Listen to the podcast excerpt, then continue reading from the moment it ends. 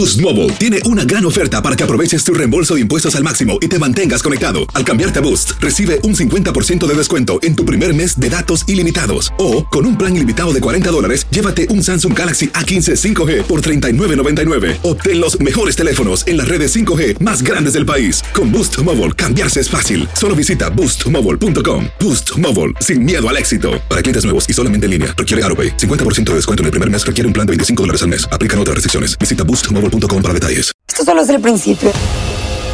Porque lo mejor... Esto no se va a quedar así. Lo más impactante... ¿Por qué? Soy tu madre. Esta mujer me robó. Por favor, abre tus ojos. Está por venir en... ¡Pablo!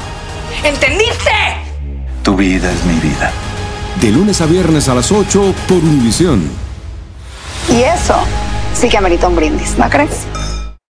El siguiente podcast es una presentación exclusiva de Euphoria On Demand. Bueno, la lucha con la Junta de, Su- de Supervisión Fiscal y la guerra abierta que ha comenzado el gobernador Ricardo Rosselló tiene hoy otro panorama, tiene otro capítulo adicional que tenemos que juntarlo a toda la escaramuza que ha ocurrido en estos días de cartas y recontracartas y acusaciones y recontracusaciones. El contexto fundamental de toda esta discusión es que el tiempo se acabó para certificar un plan fiscal de Puerto Rico que incluya cerrar la brecha de casi tres mil millones de dólares en déficit con los que cargan los presupuestos de Puerto Rico, reestructurar y por lo tanto lograr que se pague parte de la deuda con fondos y con recursos que estén apartados para eso dentro de las posibilidades reales del Tesoro de Puerto Rico. Y aunque no lo dice así la ley, pero ha sido una preocupación siempre, resolver el problema crónico de los fondos y de los sistemas de retiro en Puerto Rico que están eh, descapitalizados y que están realmente en una situación en la que van a depender no solamente del ahorro en el gobierno, sino también de la posibilidad de una reestructuración de deuda. Ayer discutíamos cómo el congresista Rob Bishop, responsable principal de la legislación que nosotros llamamos PROMESA, que es la ley que aprobó el Congreso en julio de dos mil dieciséis para crear un ente de supervisión fiscal que, que, que tuviera control sobre los gastos y los presupuestos del gobierno de, de Puerto Rico y para crear también el proceso que se está dando en el Tribunal Federal en el cual se supone que en algún momento acreedores, bonistas y gobiernos de Puerto Rico lleguen a un acuerdo en cuanto al tamaño de la deuda finalmente y qué se va a pagar o no. Pues eh, había escrito una carta al gobernador en la que fundamentalmente, bueno, una carta no al gobernador, sino unas expresiones públicas sobre eh, la Junta de Supervisión Fiscal en la que le estaba pidiendo fundamentalmente a la Junta, Rob Bishop, que se pusieran las pilas y que usaran el poder que supuestamente les da la ley que él eh, apadrinó junto con el speaker Paul Ryan y con eh, uno de los congresistas de Wisconsin también, que es, eh, por así decirlo, el padre fundamental de la idea de PROMESA. Entonces, Bishop ya había escrito la semana pasada al, eh, a Puerto Rico sobre el asunto de la Autoridad de Energía Eléctrica, le había escrito al gobernador y había puesto en tela de juicio cómo es que en la Autoridad de Energía Eléctrica no se están o se están dando los pasos necesarios o no para resolver el problema de una autoridad quebrada que no tiene capacidad fiscal para financiar la obra de infraestructura que hace falta para re- reconstruir el sistema eléctrico de Puerto Rico, y le había tenido palabras mayores con el, hacia el presidente de la Junta de Directores de la Autoridad en términos de lo, las informaciones de prensa que apuntaban a corrupción de algunos de los empleados de la autoridad durante el proceso de restablecimiento del servicio eléctrico después del huracán María. Ayer el gobernador Rosselló, asediado no solamente por las respuestas in, eh, insatisfactorias o insatisfechas de la Junta de Supervisión Fiscal al plan fiscal del gobierno de Puerto Rico y al plan fiscal de la Universidad de Puerto Rico, y a mí me hace pensar que también esa va a ser la respuesta en cuanto a los planes fiscales de acueductos y de energía eléctrica, eh, le cursó una misiva, una carta al congresista Rob Bishop, en la que fundamentalmente abre la guerra abierta contra este poderoso congresista, presidente de la comisión más influyente sobre todos los asuntos que tienen que ver con Puerto Rico en el Congreso. Y Rosselló la jugó aquí con el libro de texto de la salvación política. Una de las cosas que nosotros estamos atestiguando en este momento es que el gobernador ya perdió la esperanza de que en su cuatrienio él va a resolver ninguno de los problemas profundos de Puerto Rico. Yo creo que ya el gobernador se dio cuenta que él no va a resolver la situación fiscal, que él no va a resolver el problema de la deuda y que él no va a conseguir la solución del asunto del estatus de Puerto Rico, que fueron promesas fundamentales, especialmente la del estatus, con la cual él llegó primero a la dirección del P N P y luego a la, presi- a la gobernación de Puerto Rico. Y como está ya en modo reeleccionario, en modo de la salvación política es la que yo voy a jugar aquí y yo me voy a comprar cuatro años más en Fortaleza y se acabó. Pues la contestación a Rob Bishop es una de corte eminentemente político. No hay ninguna sustancia en términos gubernamentales, ni es una respuesta que daría un jefe de gobierno. Esta es la respuesta que da el presidente de un partido político que está en abierta eh, campaña para salvar su pellejo político ante una situación de gran dificultad que, como yo les decía ayer, hace ingobernable el país y ha, y ha convertido por lo menos la mitad de lo que va del cuatrienio ya en un cuatrienio perdido, en el que ningún problema importante se va a solucionar. Rosselló le dijo al congresista Bishop que su carta es un ataque y sus expresiones son un ataque al pueblo de Puerto Rico. Y además él le, le añadió que eh, el plan fiscal que propone la Junta no va a ser respetado ni va a ser implantado por el gobierno de Puerto Rico, y le dijo directamente en una, ca- una carta que tiene catorce páginas, no permitiremos, estoy citando, no permitiremos que usted o la Junta dicten una política pública. Ese es el papel exclusivo del gobierno elegido. Yo creo que esto tenemos que tomarlo en su justa perspectiva, porque este es el gobernador que ha dicho una y otra y otra vez que el Congreso tiene poderes plenarios sobre Puerto Rico, que Puerto Rico no tiene ninguna defensa constitucional ante la voluntad que quiera ejercer el Congreso en contra de Puerto Rico. Y por lo tanto, este es un gobernador que, a juzgar por esas expresiones que acabo de leer, les ha cambiado de opinión. Si eso es así, si el gobernador ya no piensa que Puerto Rico está indefenso ante la voluntad plenaria del Congreso de los Estados Unidos, yo creo que esto es una noticia grande e importante, porque si el gobernador le dice a Bishop en la carta que él no va a permitir que el Congreso dicte política pública porque eso es un rol que le corresponde al gobierno electo, entonces el gobernador está defendiendo la constitucionalidad del estatus que permea en Puerto Rico y de la constitución que le da a él los poderes que le da y que definen su papel como gobernador de Puerto Rico. Yo creo que eso es una gran noticia, no creo que sea del agrado de los estadistas, pero es una noticia importante. El gobernador está defendiendo la validez del sistema de derecho del estado que él dirige enfrente de un Congreso que, a juzgar por las expresiones de esos congresistas, cree firmemente que tienen poderes plenarios sobre Puerto Rico, y lo único que usted tiene que hacer es leerse la exposición de motivos de promesa. Yo recuerdo cuando en el P N P celebraban la exposición de motivos ofensiva y hasta cierto punto eh, avasallante de, esa, de ese proyecto de ley que ahora es promesa, y cantaban abiertamente que el estatus de Puerto Rico permitía que el Congreso ejerciera los poderes que está ejerciendo. Y ahora, esa no es la música que se está cantando desde Puerto Rico. Yo creo que es importante que leamos ese cambio.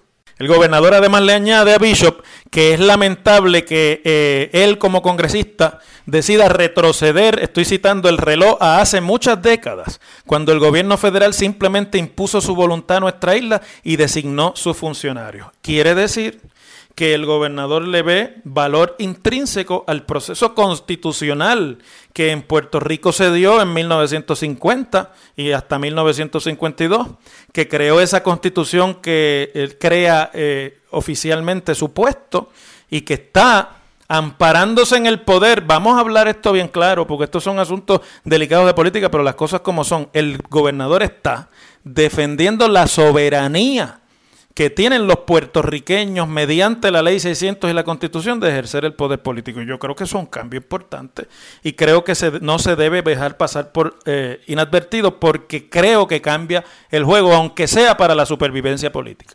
Y no me lean eh, equivocadamente, yo no estoy diciendo que el gobernador está mal al defender la autoridad que tiene como gobernador del Estado Libre Asociado. Yo creo que hace bien en defenderlo. Lo que pasa es que esa defensa viene tardíamente, porque aquí no quisieron dar la pelea sobre una decisión congresional que fue abusiva contra el pueblo de Puerto Rico y que lo único que ha hecho es crear ahora mismo esta situación de impasse e ingobernabilidad en la que en dos años ni se ha reestructurado la deuda, ni se ha resuelto el problema del déficit, ni tampoco se han aclarado los puntos sobre la autoridad política que pueda tener o no el Congreso para decidir lo que PROMESA manda. Y a mí me parece que esto a quien le complica la ecuación es a la comisionada residente Jennifer González, que se tiene que batir allá con el congresista Bishop y con los líderes congresionales, y que es miembro del partido político del gobernador y a quien le estarán pidiendo explicaciones sus compañeros en el Congreso sobre la actitud adoptada por el gobernador de Puerto Rico. Pero miren, no nos llamemos a engaño, esto es bien sencillo lo que está sucediendo aquí. El gobernador ya cayó en cuenta que su relación con la Junta es para él desigual, que nunca va a estar él en una situación de poder ante la Junta de Supervisión Fiscal, que la Junta se cree con la autoridad de mandarle no solamente los ahorros, sino las estrategias para los ahorros, porque la Junta sabe que aunque el reloj está en contra suya, en el Congreso piensan que la Junta debe tener esos poderes y esperan que sea la Junta la que logre con sus eh, certificaciones de planes fiscales las reformas que políticamente ningún gobierno en Puerto Rico se atreve a hacer porque cuestan votos. Y esto es sencillo, el gobernador ha decidido que esa trampa él no la va a pagar con votos, sino que él va a asumir la postura del rebelde y la, la postura del que eh, no da su brazo a torcer, a torcer, y que el Congreso y la Junta, si quieren, legislen para enmendar PROMESA o simplemente impongan y sea el tribunal el que avale entonces en términos de, de juzgar si tiene o no dentro del arreglo legal de PROMESA la Junta el poder de hacer lo que está mandando. En una cosa me parece que el gobernador está leyendo correctamente este juego. Es decir, la Junta de Supervisión Fiscal, a diferencia suya, no depende del voto de los puertorriqueños y por lo tanto puede tomar decisiones para complacer a otros sectores que políticamente sería dañino complacer, como es el sector de los bonistas. Y lo que hace la Junta fundamentalmente es creando el proyecto de austeridad y el proyecto de recorte De, de gastos en el gobierno de Puerto Rico que permita eventualmente, cuando se acabe la prohibición para demandar eh, los bonistas al gobierno de Puerto Rico y cuando se acabe el proceso, si es que termina algún día, de negociación de una reestructuración de deuda, que le permita al gobierno de Puerto Rico parte de los recursos que ahora dedica a sus operaciones, dedicarlos a pagar la deuda. Y yo sé que muchos de los que me están escuchando dicen, ah, pero es que la deuda no la nosotros no fuimos los que la, la los que la compramos, eso que paguen los que hicieron las emisiones de deuda. Amigas y amigos, no se dejen llevar por la demagogia de los que hablan simplemente para coger aplausos. Quien se endeudó fue el gobierno de Puerto Rico y el gobierno de Puerto Rico somos nosotros, porque los, nosotros escogemos a los gobernadores, nosotros escogemos a los legisladores, nosotros escogemos a los alcaldes. Ninguna de las decisiones sobre la deuda de Puerto Rico se tomaron sin el aval del pueblo. ¿No se acuerdan cuando aplaudían delirantemente en la tarima a los políticos que más cosas prometían de los dos partidos? ¿No se acuerdan cuando se decía en una campaña política no se puede y la gente decía que eso era negativismo y que sí se podía? Se pudo, pero se pudo con deuda. Y esa deuda la compraron gobernadores y legisladores con el voto de muchos de nosotros y con el aval en el proceso político local de muchos de nosotros. Entonces ahora, pues claro, las decisiones son difíciles y las decisiones van a ser muy dolorosas para no, todos nosotros, incluyendo al que les habla. Pero la realidad es que en esto el impasse está planteado. Esto o sale ga- eh, gallo o sale ya- gallareta, pero no va a salir una de las dos, ni va a salir una, una mezcla de las dos. La receta es de austeridad y es de recorte, y el gobierno de Puerto Rico, como muchos de nosotros que he leído en las redes sociales en estos días, pues estamos en negación y estamos justo en el pico del proceso de negación. Lo que viene, mire, yo les hablo como es, no le voy aquí a andar dorando la píldora porque ustedes, yo sé lo que van a decir, que es que yo estoy de acuerdo, porque no, no, no, mire, si a mí me duele igual que ustedes, a mí me van a recortar mi plan de pensiones, a mí me van a recortar los beneficios que tengo como empleado de la Universidad de Puerto Rico, a mí me van a recortar el plan médico, a mí me van a quitar servicios que ahora presta el gobierno. Todo eso me va también a tener un efecto sobre mí, pero no se puede ser en esto ciego ni tener una gringola para cuando me conviene y cuando no me conviene. La realidad es que en el proceso que se desencadenó con PROMESA y cuando se creó la Junta de Control Fiscal, el acuerdo era que nosotros cortábamos de los gastos del gobierno y de sus presupuestos, y que con eso que se corte se atiende lo que tiene que o tendrá que pagar eventualmente el gobierno de Puerto Rico en deuda, porque aunque la deuda se pueda reestructurar, no va a desaparecer. Y, le, y algunos de los que me escribían ayer por las redes mientras yo discutía esto me decían que auditen la deuda. La, ya la auditaron y ahí está. Y toda la que se compró, sea o no del agrado de, no, de, de todos los puertorriqueños, se tiene que pagar porque se compró bajo entendidos de entera fe y crédito. Y por eso responde el país completo. Yo sé que es duro y sé que y va a ser más duro todavía. Y en esta, simplemente lo que quiero es llevarlos de la mano, porque para eso es que existe este programa, y abrirle los ojos para que no se dejen enredar por los cantos de sirena, que en un lado lo que hacen es tratando de sacarle ventaja política al proceso para volver o regresar al poder, y en el otro lado lo que es, hacen es cantándole igual cantos de sirena al pueblo para en esa confusión que crean ganarse un favor de un pueblo al que le mintieron abiertamente en una campaña. Le dieron que se podía pagar la deuda, que se podían recortar gastos, que aquí el problema era que había muchos contratos, y resulta que ahora hay más contratos, no han pagado la deuda, no eh, metieron a Puerto Rico en la quiebra que dijeron que no iban a meter, y pretenden ahora la culpa transferírsela a la mala Junta, que por cierto no ha hecho su trabajo, pero estaba ahí y se sabía que era que venía, y muchos lo aplaudían. Yo recuerdo que decía, cuidado, que lo que aplauden ahora después no lo lloren. Pues no, ahora está todo el mundo brincando. Pero la realidad es que se trata de un simple ejercicio de supervivencia política, y vamos a ver si de verdad el gobernador va a llegar a las últimas consecuencias y se va a enfrentar jurídicamente al Congreso y a la Junta, porque no tienen poderes para hacer lo que pretenden hacer con Puerto Rico. Las cosas como son. En política nada pasa por casualidad ni nada pasa silvestremente. La semana pasada en este programa, el miércoles santo me parece que fue, analizamos aquí una entrevista exclusiva que la alcaldesa de San Juan le dio al periódico El Nuevo Día, y yo los llevé de la mano a ustedes sobre el lenguaje de, en términos de corrección de muchos de los discursos políticos que han caracterizado a Carmen Yulín Cruz a lo largo de su carrera política, y lo que a mí me parecía que era simplemente el preámbulo de una anunciada o prácticamente segura candidatura a la gobernación. Recuerdo que terminé mi comentario diciéndole que no me quedaba la menor duda de que la alcaldesa ya había decidido aspirar a la gobernación de Puerto Rico. Hoy, en un segundo round de entrevista exclusiva, esta vez con el periódico Primera Hora, pero que obedece exactamente a la misma iniciativa de ir comunicando su decisión de aspirar a la gobernación con el tiempo que requiere la maniobra política que va a tener Yulín que lograr si finalmente va a aspirar a la gobernación de Puerto Rico. La alcaldesa le dice a Bárbara Figueroa Rosa del periódico Primera Hora que la respuesta a la pregunta de si va a correr para la, o si está pensando eh, y está ponderando la posibilidad de la gobernación para el dos mil veinte, la respuesta a la pregunta es que sí. Hay un proceso de evaluación, la estoy citando, que no ha cerrado las puertas a la candidatura a la gobernación, pero es para algo diferente. ¿Recuerdan el discurso de la semana pasada? El discurso de que es para traer una nueva forma, para con, eh, con, eh, constituir alianzas, para salirse de los vicios de lo que el, el país hoy día, en este momento de la historia, ve como vicios de la política partidista en Puerto Rico. Pues la, la alcaldesa continúa diciendo, es para transformar el país. ¿Para más de lo mismo? No, la estoy citando. Es para abrir alianzas, para abrir espacios.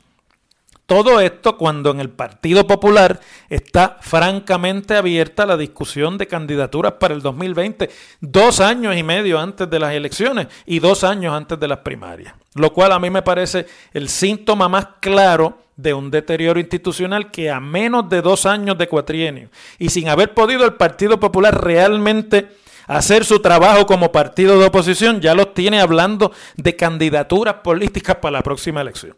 Pero esta vez la alcaldesa le ha subido el tono a sus contestaciones y dice que no está segura de que su candidatura a la gobernación sea por el Partido Popular o si es por algo que llama la Alianza Puertorriqueñista, que recuerda el nombre porque aquí todo está en la historia, de un movimiento político que se dio en las elecciones de mil novecientos veinticuatro y en las elecciones de mil novecientos veintiocho, hace casi cien años atrás, que se llamó la Alianza Puertorriqueña y que no era otra cosa que la unión en ese momento de los dos partidos principales, que se llamaban el Partido Unión de Puerto Rico y el Partido Republicano de, de Puertorriqueño. Pues más o menos es una reminiscencia de aquel nombre de los años veinte del siglo pasado. Lo que ahora se está tratando de anunciar es lo que se llama una alianza puertorriqueñista.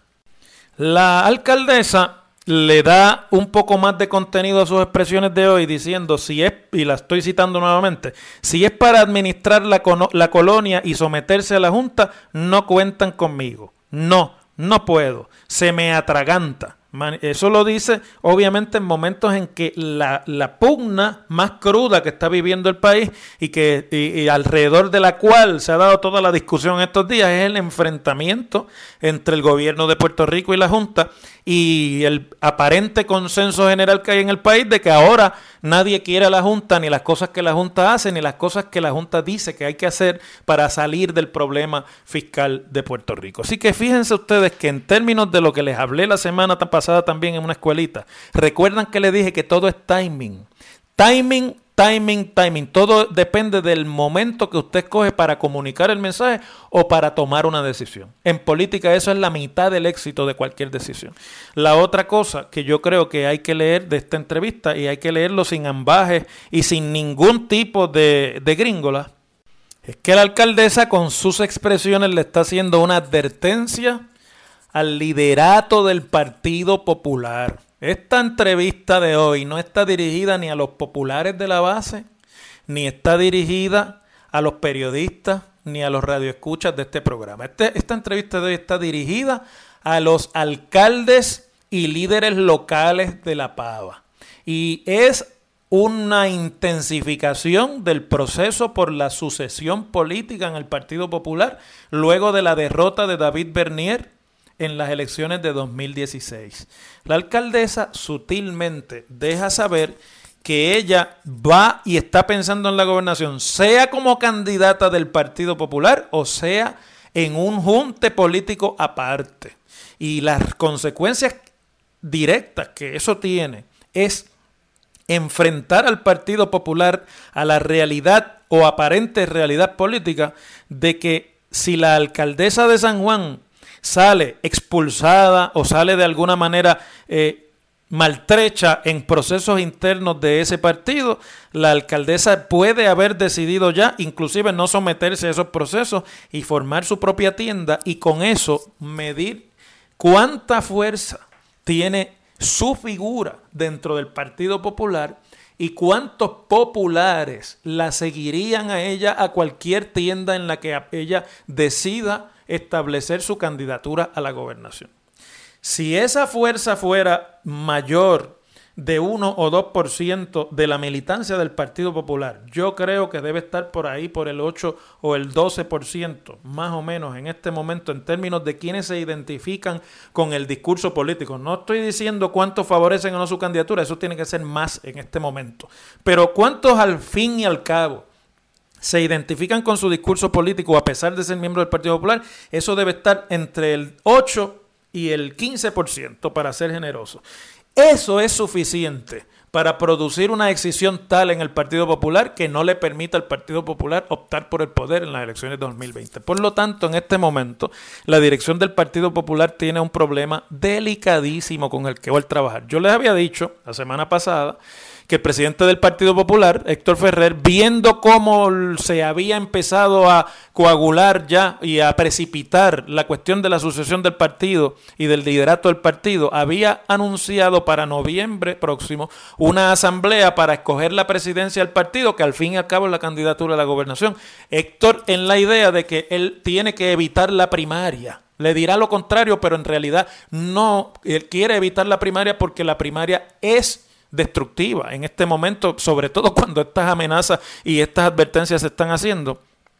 Y lo que Héctor quiere es que todos los interesados dentro de la sombrilla popular salgan de la cueva y tengan que batirse en el plano de la discusión político-partidista, que quema a cualquiera si son dos años y medio los que faltan para una contienda por la gobernación. Y Héctor no quiere quemarse solo, dice: salgan ustedes los que están allá escondidos, yo quiero que salgan y vamos todos a quemarnos juntos a ver si es verdad. Pero ante eso, Yulín no responde sometiéndose a las lógicas de una asamblea adelantada, sino responde advirtiéndole al Partido Popular que ella tiene, o por lo menos ella piensa que tiene, suficiente capital político como para optar por la gobernación fuera de la tienda del Partido Popular Democrático, lo cual de ella lograr un respaldo de un sector del Partido Popular desafecto e insatisfecho con el actual liderato, le cuesta, sin lugar a dudas, eh, los votos necesarios que, ten, que el Partido Popular requeriría para tener opción de triunfo en las próximas elecciones. Y a mí me parece que hay que recalcar también aquí un asunto fundamental. La alcaldesa aprovechó la entrevista de Primera Hora para explicar su cambio de posición, de haber dicho hace unos meses en medio del huracán que no estaba ni iba a ser candidata a la gobernación. ¿Por qué ahora? Digo, eso no se lo creyó nadie en ese momento, pero ese era el discurso oficial. Ahora ella trata de explicar por qué cambió de opinión y no le queda la menor duda de que va para adelante. Yo creo que esto ya no se puede seguir entreteniendo. Dice la alcaldesa: yo había visto pobreza aquí, pero nunca me había metido aquí. Escuchaba los cuentos de mi abuela y del tiempo muerto de la central y de cómo había que irse a pescar para sobrevivir. La pobreza que yo vi, la desesperanza que se palpaba era suficiente para demostrarle a cualquiera que Puerto Rico necesitaba encarar la realidad de que somos un país o sin los recursos necesarios o sin las prioridades puestas donde van. Y si tú escuchas con esto, el mismo país te va diciendo lo que quiere y uno va repensando el país. Ese es el discurso tan común entre los políticos que aspiran a la gobernación de Puerto Rico, de que su aspiración es un reclamo y no es una ambición personal, cosa que un político siempre tiene que cuidar, que no parezca que es simplemente una ambición personal, sino que la ambición responde a un reclamo del pueblo. Dice que en aquel momento miembros del gobierno de Rosselló empezaron a decir que la razón por la que era vocal Eh, en la situación de la isla ante el gobierno de Trump y la situación que se estaba viviendo en Puerto Rico después del huracán era porque ella tenía una aspiración a la gobernación y que eso era el producto de un cálculo político. Y entonces añade: para mí el cálculo humano es primordial, y yo dije en aquel momento, mira, si eso es un obstáculo vamos a sacarlo de la mesa, pero este país, escuchen bien, aquí es que viene el cambio, este país necesita esperanza y este país necesita sentir que es el dueño de su futuro y que tiene posibilidad de tener a alguien en algún lugar que represente su dignidad. Mi aspiración siempre fue ser alcaldesa de San Juan y me gusta ser alcaldesa.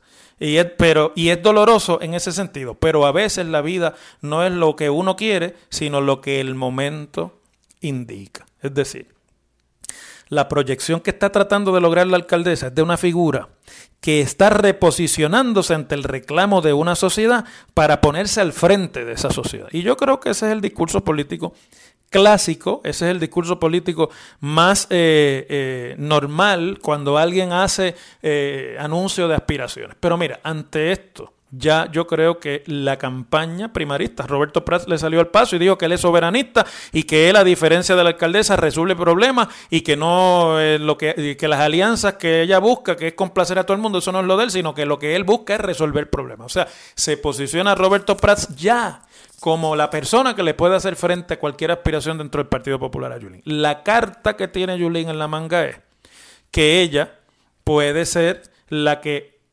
ponga en práctica en el Partido Popular aquello de que o bailamos todos o rompemos la radiola. Las cosas como son.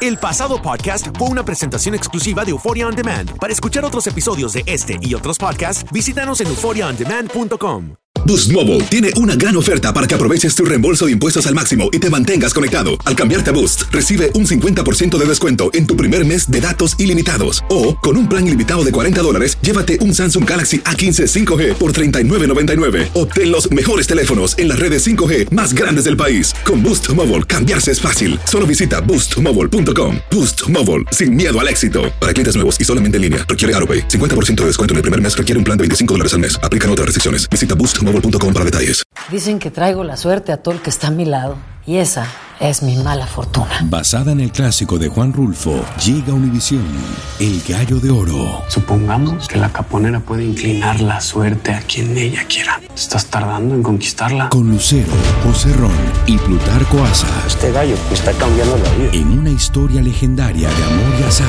No trates de cambiarme, no lo vas a lograr. El gallo de oro, lunes a viernes a las nueve por Univision.